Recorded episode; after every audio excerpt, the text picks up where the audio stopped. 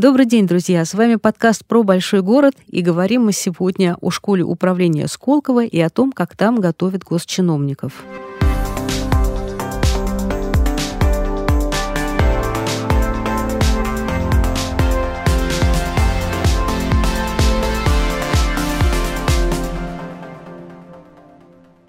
Большинство россиян, а это 61%, считают, что чиновники неважно справляются со своей работой. Это данные э, Фонда общественного мнения позапрошлого года. Насколько объективна эта оценка? Ну, ровно в той степени, насколько объективен каждый из нас. При этом мы знаем, что желающих быть чиновниками множество, и спрос на них большой, и их постоянно учат и переучивают. Свои программы для госслужащих есть в школе управления Сколково. Напомним, что создавалась она для подготовки капитанов бизнеса и равнялась на самые лучшие зарубежные образцы. Очень скоро стало понятно, что нужны и такого рода программы, программы высокого уровня для подготовки служащих в госуправлении. Как и чему учат госчиновников в школе управления Сколково? Об этом мы говорим с Ольгой Семеновой. Она директор программ государственного управления бизнес-школы Сколково.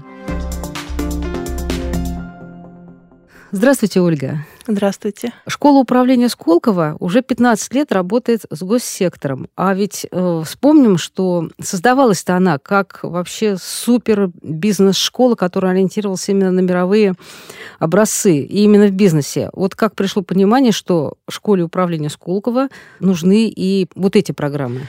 А когда мы говорим про бизнес в России, мы всегда имеем в виду то, что бизнес э, тесно взаимодействует с властью, с госсектором, ну, много совместных проектов, которые ведутся. И зачастую бывает так, что бизнесу сложно понять чиновников, и, соответственно, чиновникам бывает непросто понять бизнес, хотя иногда ну, им кажется, что они уже все понимают. Вот для того, чтобы э, возник такой мостик, взаимопонимания и какой-то кооперации между вот такими двумя, казалось бы, планетами.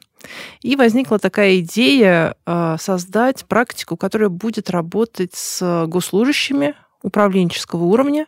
И, с одной стороны, э, будет делать совместные проекты с ними, проекты развития территории, развития городов, развития каких-то инвестиционных проектов и так далее. И с другой стороны, у нас уже большое бизнес-сообщество, с которым мы работаем давно, которое мы знаем хорошо, угу. которое знает хорошо нас и которое нам доверяет. И, соответственно, мы создаем такую среду взаимодействия. Поэтому любим работать с госсектором.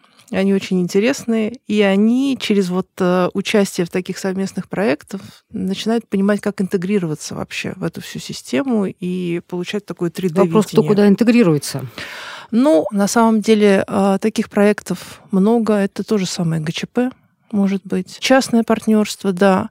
Плюс, если мы говорим, например, о стратегии развития регионов, то немыслимо ее создавать как просто сухой документ. Она должна создаваться совместно с бизнес-сообществом и с огромным количеством других интересантов. Ну, например, научные деятели, образовательные деятели, какие-то социальные группы.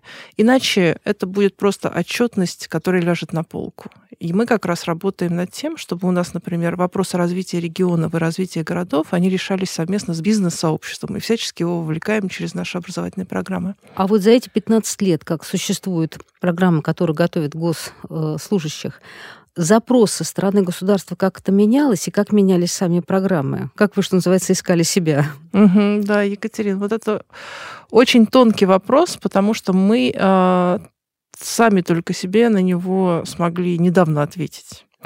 Потому что изначально э, мы, конечно, как э, частная бизнес-школа воспринимались темной лошадкой со стороны госсектора. Ну, как это так? Госслужащий, уже имеющий определенный статус, пойдет в какую-то организацию, которая является частной школой. Даже сложно было оправдать те деньги, которые будут потрачены на это, тогда, когда э, в стране есть специальные учебные заведения, И которые знаем, занимаются да? Да, да, подготовкой. Профильной подготовкой, Совершенно конечно. верно.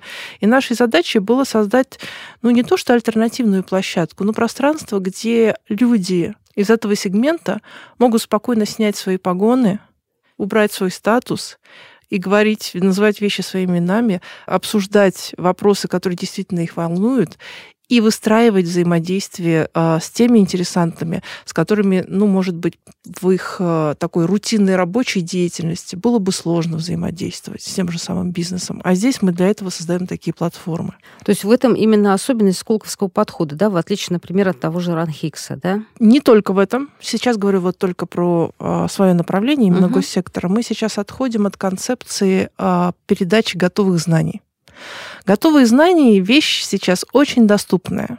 Ты можешь сам везде, где хочешь, зарядиться ими и понять, что, что называется, что конкретно тебе нужно по проектному управлению, прослушать курс, что тебе нужно по, допустим, я не знаю, если ты чиновник по брендингу территории и так далее. А наша задача – дать возможность каждому из участников, которые уже занимают такие серьезные посты, поработать с собственным опытом, который очень богат. А заключается это в том, что каждый э, человек, который приходит к нам, он уже носитель уникального управленческого опыта, который зачастую не всегда ими рефлексируется. А, люди приходят к нам с какой установкой? Вот я сейчас как это, съем волшебную таблетку, послушаю несколько спикеров, а может быть даже и профессоров. И просвещенный пойду дальше. И пойду дальше, и все в моей жизни поменяется. Но это ловушка. Правда? И самообман, да. На самом деле, я сейчас не говорю о том, что нужно просто отменить такого рода экспертизу, она в программах должна быть обязательно, но она не должна быть единственным развивающим фактором для человека. А, ну, например, во всех бизнес-школах, ну, практически во всех а, используется такой подход к обучению, как кейс-метод.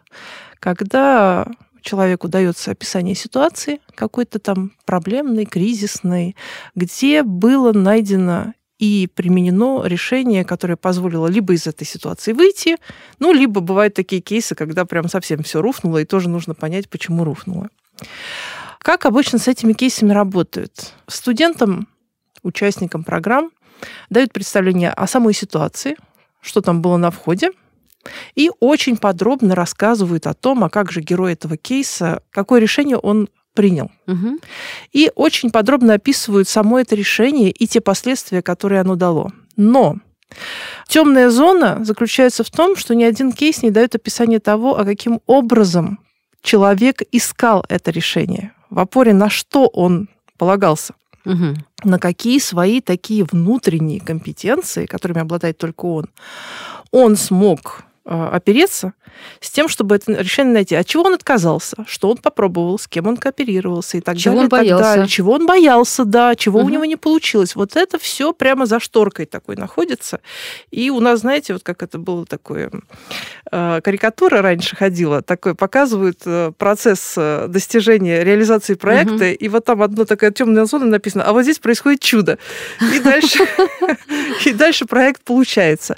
А вот наша задача как раз а, сделать так, чтобы вот эту шторку открыть, и показать человеку в опоре на что он смог достичь что, этого получается, результата. Вы можете это сделать? Да, есть такая технология хакинг компетенции. Это как раз разработано было у нас. По сути дела, это такая технология, которая позволяет человеку самому посмотреть на себя вместе с хакером. Ну, вот в данном случае там я, еще мой коллега. В опоре на что он этого добился. Для чего это надо? Это не надо не для удовлетворения простого любопытства. Дело в том, что когда ты выходишь уже на определенный управленческий уровень, перед тобой стоит задача, с одной стороны, дальнейшего роста, с другой стороны, передачи своих компетенций своей команде. А если ты внутри за этой шторкой не разобрался, что и как там эта машинерия устроена, есть большой риск э, долбиться головой в стеклянный потолок и не понимать, Почему, если раньше у меня это получалось, я делаю все то же самое, но у меня сейчас вот это не получается. А такое бывает? Ой, ну вот вы, наверное, слышали очень много э, таких бывает историй, когда человек э, на среднем управленческом уровне вполне себя успешно шел. Прям снизу начинал, и вот у него был последовательный карьерный рост до момента, как он какую-то точки достигает, и дальше все никуда переходит на другую компанию, на другую работу, переходит почему-то на аналогичной позиции. Выше не выходит, например, там в правление или, я не знаю, в губернаторы, условно, если уж мы говорим про госсектор. Хотя я сейчас рассказываю вещи, угу. которые применимы и там, и там, технология. И у него искреннее ощущение возникает, что либо вокруг него такие все подлецы собрались, и вселенная не дают ему прорваться, а, либо я уже не могу, все, я устал, я ухожу.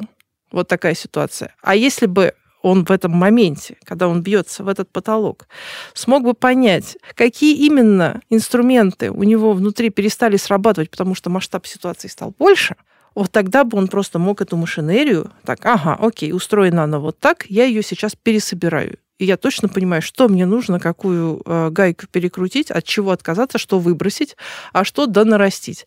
И вот тогда, когда ты это осознаешь, ты уже осознанно идешь на обучение, потому что ты точно понимаешь, что у тебя перестало работать, что нужно докрутить. И тогда этот переход происходит. И этому вы учите. А какие программы и вообще направления сейчас самые востребованные? Если раньше был запрос на то, чтобы в большей степени фокусировать обучение госуправленцев на развитие территорий, ну, то есть на развитие того, чем они управляют. Будь то территория, если ты региональный чиновник, город, если ты органы местного самоуправления, либо если мы говорим про федералы, то какие-то большие такие федеральные проекты развития. Угу.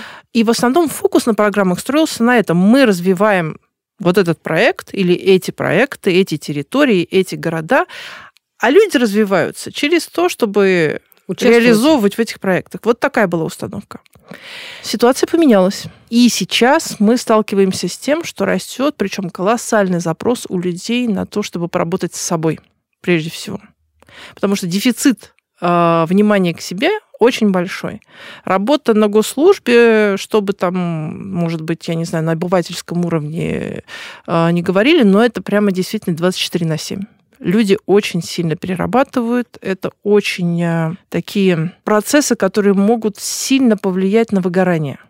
То есть может случиться так, что просто человека могут там вынести вперед ногами. Так, ну, мало ли что может случиться, просто переработал.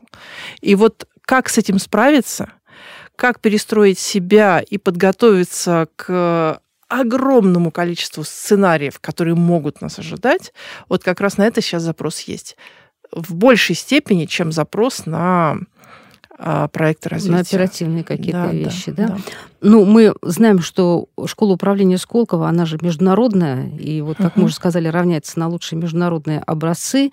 И у вас было очень много программ у самой школы с лучшими угу. бизнес-школами мира. Э, что сейчас с международными программами? Во-первых, есть ли программы по вашему направлению и с какими партнерами вы работаете? Здесь играет роль большая специфика направления работы с госслужащими.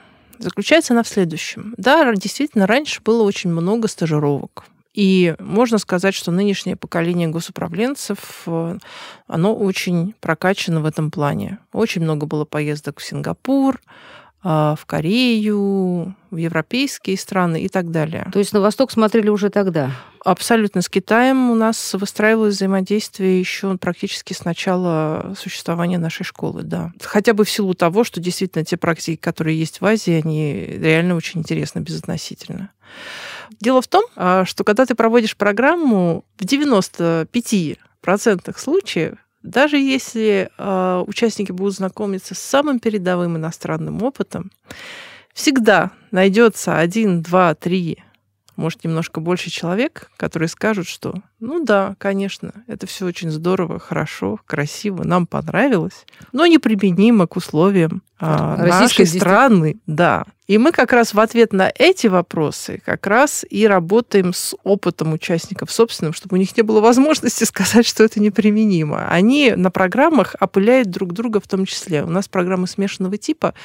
Вместе могут учиться представители разных регионов, разных ветвей власти и так далее. И вот наша задача как раз так эту среду организовать, чтобы у них был вот такой перекрестный обмен собственными наработками, опытами, знаниями, и выстраивалось сообщество – по итогам программы, чтобы это было не формальная какая-то переписка между ведомствами, а были неформальные контакты, которые позволяют в дальнейшем проекты даже быстрее реализовывать, если, например, регион очень хорошо сработался там, с федеральными представителями за время программы.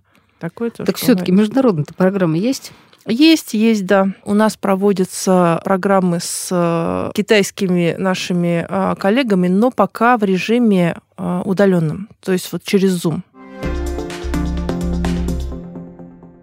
Есть ли какие-то национальные особенности в нашем госуправлении? Это очень долгий разговор, на самом деле, потому что есть целые вообще подходы и философии к государственному управлению в зависимости от э, той школы госуправления, которая есть. С одной стороны, это может быть как раз такая четко выстроенная иерархия, внутри, ну, то вертикаль она угу. и есть, да, остается вертикалью, и как раз э, этому подчинена вся система коммуникации внутри, взаимодействия, межведомственного взаимодействия и так далее. Исходя из того опыта работы, например, с региональными, с муниципальными командами, на этом уровне присутствует в таком в хорошем, в очень хорошем смысле такой предпринимательский подход, когда команды начинают искать э, неформальные пути взаимодействия друг с другом, какие-то проекты кооперации, интеграции межрегиональной, межмуниципальной, с тем, чтобы а, выгода была не только у того, кто является держателем проекта, но и у тех, кто является его участниками.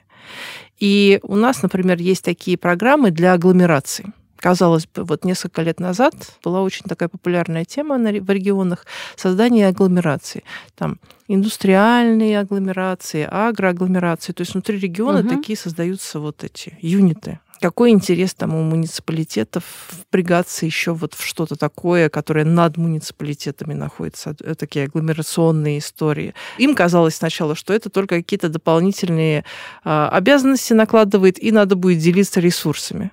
А вот когда начинаешь э, вот эту всю систему собирать э, на полях программы, то вот эти интересы, они как раз обналичиваются, то есть они предъявляются, и наша задача, как технологов образовательных, сделать так, чтобы эти интересы были не только предъявлены друг другу, но и из этих интересов был выработан какой-то компромисс и совместное решение для того, чтобы регион развивался, например, комплексно. И каждый, например, из муниципалитетов понимал свой интерес участия в той или иной агломерации, что он дает, какие ресурсы он делится, и что он взамен получает. Вот получается? Как раз, получается, да. Вот как раз выстраивание таких диалогов и один из таких основных, э, мне кажется, а, продуктов, которые остаются после программы. Ну, мы же по своему житейскому опыту знаем, что госструктура не очень склонна к диалогу. У нас недавно был такой проект, э, назывался он, и он, ну, он еще будет, это такая программа, называется она «Результативная коммуникация в госуправлении». Тема такая, наболевшая, ну, мы видим всегда вот в публичном поле бывают такие интересные кейсы там каких-то заявлений со стороны госслужащих, на которые может быть болезненная реакция со стороны населения. Возникает это иногда из-за того, что каждый из госслужащих в той или иной степени сталкивается с вопросом э, коммуникации. Будь то коммуникации с населением, будь то коммуникации со своим руководством, со своей командой, межведомственной и так далее. И вот э, задача как раз таких программ – это формирование комплексного представления о том, что «а я в этой системе кто?» и какими инструментами я могу управлять, на что я могу влиять. И ну, не полагаться на то, что есть пресс-секретарь, это его задача, там, эти коммуникации строить, а мне работу работать надо. Вот мы как раз э, про то, чтобы вот эти вот эм, тонкие настройки, на которые не всегда можно дать э, прям прямой ответ, что говоришь это, а вот это не говоришь. Например, говоришь слово вызов, не говоришь слово проблема. Говоришь слово там, я не знаю... Ну вот уже черный, интересно, да, словарем-то да, как. Черный, не, говоришь слово там, я не знаю... Плохой говоришь негативный. Да, да, говоришь там черный лебедь, вот, например, прилетел. Нет, это, как, конечно же, не про это. Это про то, как видеть всю эту сложную систему иногда конфликтующих интересов и воспринимать ее, Екатерина, именно как систему. А когда ты ее видишь как систему, ты начинаешь учиться ею управлять или хотя бы понимать, где, когда прилетит, за что и как с этим работать. А, ну, тогда сейчас прошу сразу про систему. А, может ли вообще, вот на ваш взгляд, от человека что-то, э, попавшего в систему, да, угу. зависит ли от него что-то? Может ли он что-то изменить к лучшему? Или он вот в лучшем случае такая вот хорошенькая шестеренка, которая более-менее быстро э, вращается и выполняет свою функцию? Может, если коротко ответить. Может, более того, мы очень часто именно с такими, ну, людьми с такой позицией и сталкиваемся на наших программах потому что это наша фокус-группа. Есть... Я хочу что-то изменить. А, я хочу что-то изменить, да, совершенно верно. Тут не стоит а, делить как раз это все на черное и белое. Почему? Потому что в любой государственной системе есть процессы, а есть проекты. И вот процессы это как раз про обеспечение жизнедеятельности всей системы управления. Проекты это, для, это про ее развитие дальнейшее. И это два разных вида деятельности, которые в каком-то моменте могут пересекаться. И вот как раз то, вот про что вы, вы говорите, что это винтик в системе, скорее всего, это представитель э, процессной части. Те, которые обеспечивают то, чтобы ну, это все функционировало. А есть люди, которые про развитие. И вот здесь тут, кстати, я могла бы рассказать вот про смену подходов. Как обычно вот таком обывательском, может быть, уровне воспринимается вообще госуправление? Что это такая административная штука, ну, такая вот огромная машина, которая да, так да, да. медленно и заводится. Она, да, она вот как-то там пыхтит и действует, и распределяет ресурсы. То есть это такое администрирование того, что там распределять ресурсы там вот на бюджет и так далее, и так далее. Это а? есть, да. Но сейчас э, для того, чтобы отвечать на все эти вызовы и новые сценарии развития, необходимо не только лишь управлять в режиме администрирования, но еще и управлять развитием а это намного сложнее. Когда ты управляешь развитием, сразу перед тобой в полный рост встает необходимость в освоении компетенции сценирования. А много ли у нас людей, которые способны управлять развитием? Мы готовим потому что, ну, готовить тех, кто а, обеспечивает процессы, ну, это не такая хитрая э, штука, есть нормативы, их надо просто выучить, что называется, угу. регламенты и так далее, чтобы и все, и добро пожаловать в систему, и давай. Ну, в ее часть, которая занимается процессами, угу. да. И там, кстати, очень большие такие срезы знаний, которыми надо обладать, вот таких, чтобы в, этой, в этом во всем разбираться. Если мы говорим про управление развитием, то это уже другой тип управленца, потому что у него в голове должны постоянно идти реакции на те тренды, которые вокруг происходят, из которых вываливаются различные сценарии развития ситуации. И вот эти сценарии нужно учитывать, нужно понимать, каким образом на них можно было бы ответить, и, исходя из этого, строить живую стратегию развития. А живая стратегия развития, это я сейчас говорю не про документы, которые называются стратегии там, социально-экономического а развития что? и так далее. А это реальные стратегии развития региона в соответствии с ситуациями, с которыми он сталкивается. Можно так сказать, такое создание внутреннего штаба, который как локатор постоянно считывает те сигналы, даже скрытые сигналы, которые дает а, среда окружающая и трансформирует их в сценарии. А в дальнейшем по этим сценариям, чтобы не прилетали, вот как Насим Талеб говорил, черные лебеди, их надо на подлете уже что называется, сечи, да, и понимать, ну, их можно и обелить, кстати говоря, если ты про него если знаешь. Такое? Да, если ты про него знаешь заранее, и ты к нему готов, он уже стремительно белеет. А вот вы сказали слово штаб оперативный, но, как мы знаем, это от, от него уже рукой подать до слова команда. Команда это же тоже бизнесовое понятие. А насколько в госуправлении вообще возможна такая командная работа? Абсолютно. А только на этом все и строится. Если нет команды, то нету и управления, по сути дела, и нету э, развития.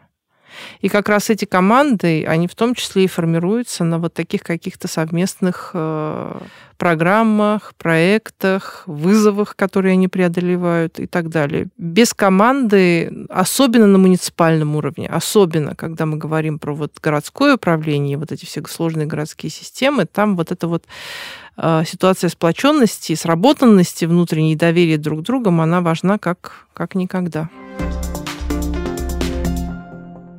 Учите ли вы и предлагаете ли, показываете ли вашим слушателям вот эти разные треки, которые возможны внутри э, госслужбы? Да, этому как раз посвящены а, программы кадровых резервов. Вот я могу рассказать, у нас сейчас идет очень интересный проект, называется он Муравьев-Амурский 2030. Это название, это был такой э, дальневосточный губернатор, который, mm-hmm. по сути дела, развивал еще в царское время весь Дальний Восток. И он сделал там ряд таких действительно очень серьезных прорывов, оставил о себе очень добрую до сих пор память. Вот на этой программе как раз вот эти треки а, работы с госслужащими, подготовки госслужащих нового типа, они как раз и нацелены на то, чтобы формировался, с одной стороны, новый устойчивый профиль госуправленца, ну, на примере Дальнего Востока. А с другой стороны, формировалась команда, которая на этой территории будет работать. Просто вот, например, а, если говорить про Дальний Восток, то это можно сказать, что это такая маленькая модель России. Это большая территория, это новые возможности экономические, это сложность в логистике внутри, потому что территории действительно большие, и необходимо обеспечивать всю их жизнедеятельность. Это и разворот на восток, вся вот эта история. Это огромная цепочка, большая вызовов и возможностей. И вот как раз-то так сложно устроенная среда, она требует э, нового поколения э, государственных служащих тех молодых ребят, которые вот сейчас учатся, которые э, призваны э, к тому, чтобы по-новому взглянуть вообще на вопросы развития этого макрорегиона по-новому выстроить систему взаимодействия внутри друг с другом и между субъектами. По-новому... А госмашина это позволит? Да. Ну, госмашина это не очень хорошее слово на самом деле. Да, это, какое да. хорошее? Хорошее слово это как раз именно система госуправления, потому что в данном случае мы именно о ней и говорим. Это угу. система управления развитием. Вот сейчас мы работаем с ней. Оставим э, в стороне систему обеспечения, что называется, и административного управления, угу. а именно займемся самой интересной частью, это система управления развитием. И под эту систему необходимы как раз вот эти новые поколения управленцев, в тех людей, которым не надо будет э, преодолевать собственные стереотипы, потому что у них их еще нет. Ну, вы говорите им, что вот вы можете обслуживать процесс, а можете работать на развитие. Вы занимаетесь профильно какой-то узкой темой, или вы становитесь менеджером, что называется, широкого типа, который может заниматься шоколадками, а может тракторами. Здесь крайне важно, и мы с э, курсантами они у нас называются как курсантами, да, да, э, работаем над тем, что э, госслужба это очень такой большой пласт знаний, понятий, э, систем и так далее. Не бывает так, что я вот только занимаюсь развитием, а все самое там вот про процессы это кто-то другой делает. Нет. Я как новый управленец должен понимать всю систему целиком. В том числе те части, которые занимаются поддержкой процессов развития и администрированием вот этого всего. И мы не готовим тех людей, которые будут только заниматься вот такими интересными проектами, не занимаясь вообще всей другой деятельностью, которая тоже важна. Мы же не делим это на плюсы и на минусы мы воспринимаем систему управления как ну, целиком. И есть у нее составные части. И если я претендую, например, ну, там я говорю, как, как курсант программы, на то, чтобы э, занимать в дальнейшем серьезные должности, то... я должен понимать, как устроена вся система. И должен уметь делать работу. Любую. Любую. Та, которая мне может даже и не нравиться на начальном этапе. Но я должен знать, как она как, как ее работать, эту угу. работу, по сути дела. И не чураться ее, и не считать, что, ну, если я прошел там, допустим, какую-то такую крутую программу, то давайте ко мне уже сразу министерское кресло. Вот это не про это. Мы готовим тех, кто может, засучив рукава, работать с теми вызовами, которые могут быть ну, очень сложными, непонятными, конфликтующими, и не опускать руки при этом а понимать, что вот задачка не беручка, я с ней столкнулся, но я подготовлен таким образом, чтобы ее... Что я не боюсь. Ну, во-первых, ну да, не буду цитату приводить, да. Вот. А, я ее не боюсь, и я, что самое главное, не скачу сразу в решение этой задачи но понимаю, как с такими задачами работать, как с ними разбираться, и кого в это привлекать, в том числе помимо меня. А есть уже представление о вызовах э, завтрашнего дня и к чему надо быть готовым э, людям, которые придут в госуправление из вашей школы? Тут сложно дать конкретику, потому что сценариев может быть миллион, и их действительно миллион. Угу. Но прежде всего это готовность работать, опять же, с абсолютно разными сценариями. То есть не думать, что э, я могу, вот раньше как это считалось, что даже те же там э, стратегии, они составлялись таким подходом, что есть вокруг нас среда, и мы ею можем управлять полностью. Это иллюзия? А, но сейчас, да, сейчас мы работаем с такими средами, с которыми нужно, во-первых, их считывать очень быстро и понимать, каким образом они будут развиваться, и, соответственно, под это предлагать какие-то решения. То есть это абсолютно живые системы, иногда слабо прогнозируемые, и, соответственно, наша задача в этом плане постоянно вот такими мелкими шажками уметь с этими совсем работать, понимая, что тот сценарий, который мы замыслили, как же это было раньше, там, плохой сценарий, хороший сценарий и посередке. Сейчас это уже не работает. Сейчас сценариев, как я уже сказала, очень много, и надо уметь к ним адаптироваться. А еще выше пилотаж, конечно, извлекать из них выгоду. Вы сказали, что одна из задач школы, чтобы собрать вместе э, ваших слушателей, и чтобы произошло такое вот взаимное опыление знаниями. Угу. А те люди, которые вас преподают, они имеют опыт в госуправлении? И второй вопрос вообще, а имеет ли значение их опыт в госуправлении, если все так быстро меняется, и если задача именно обменяться э, знаниями? У нас есть э, преподаватели, которые сами вышли из э, системы госуправления, безусловно.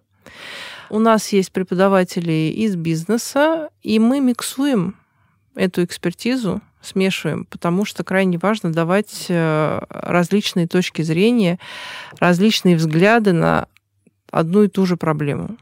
И крайне важно на таких программах учить понимать различные языки. Язык бизнеса, язык каких-то социальных групп, язык федеральной власти для регионалов, язык э, регионалов для муниципальной власти. Там же тоже очень много кейсов, может быть, недопонимания или там недостаточно выстроенной системы взаимодействия. Там очень часто бывает, что очень сложно выстроить, а, пользуясь только теми регламентами, там, уставами, которые есть сейчас.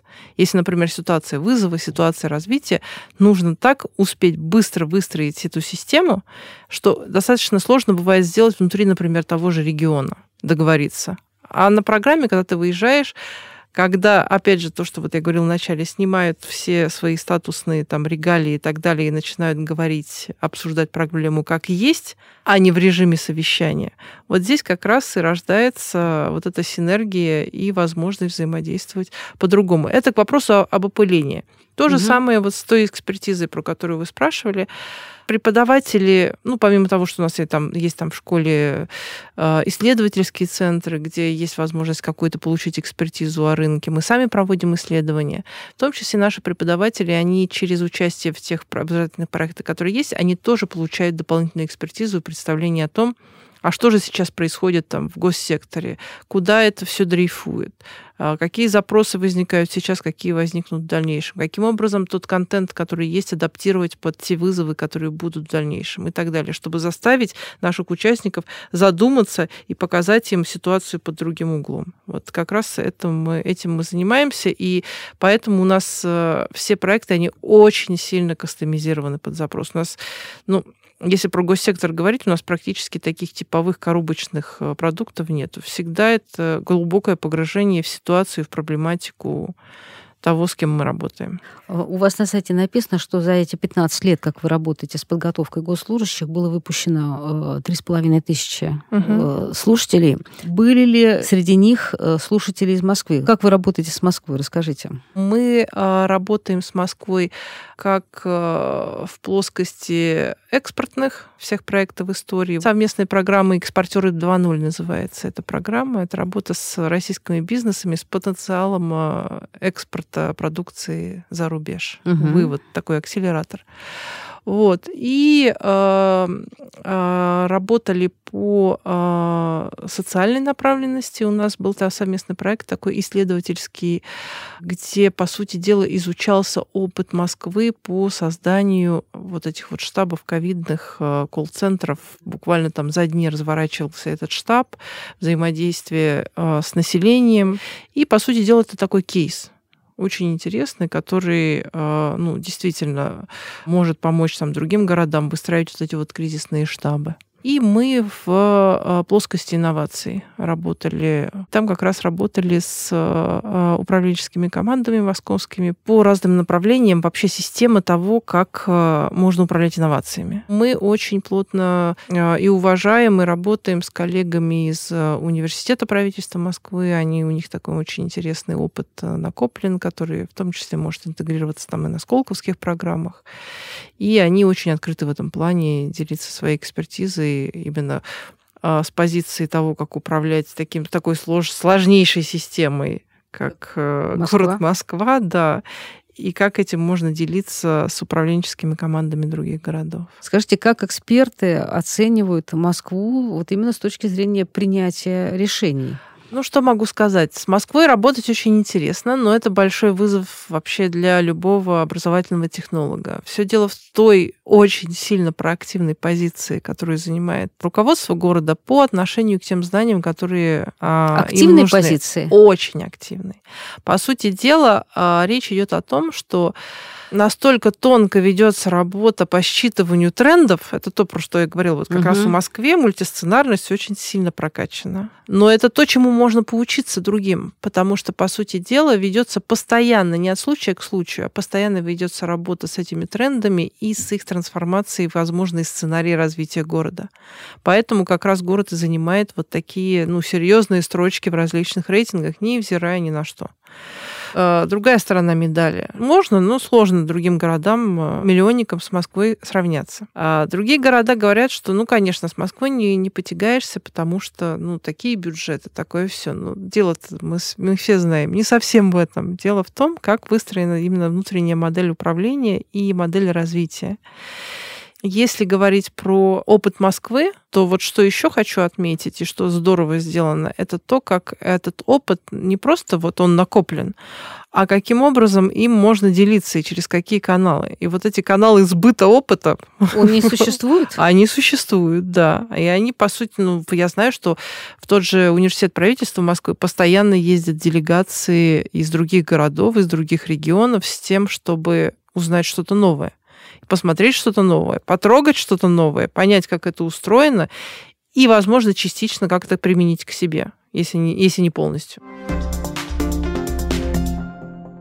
Друзья, с вами был подкаст про большой город, и говорили мы о том, как готовят сегодня чиновников. Слушайте наш подкаст на всех ресурсах, на которых вы слушаете свои любимые подкасты.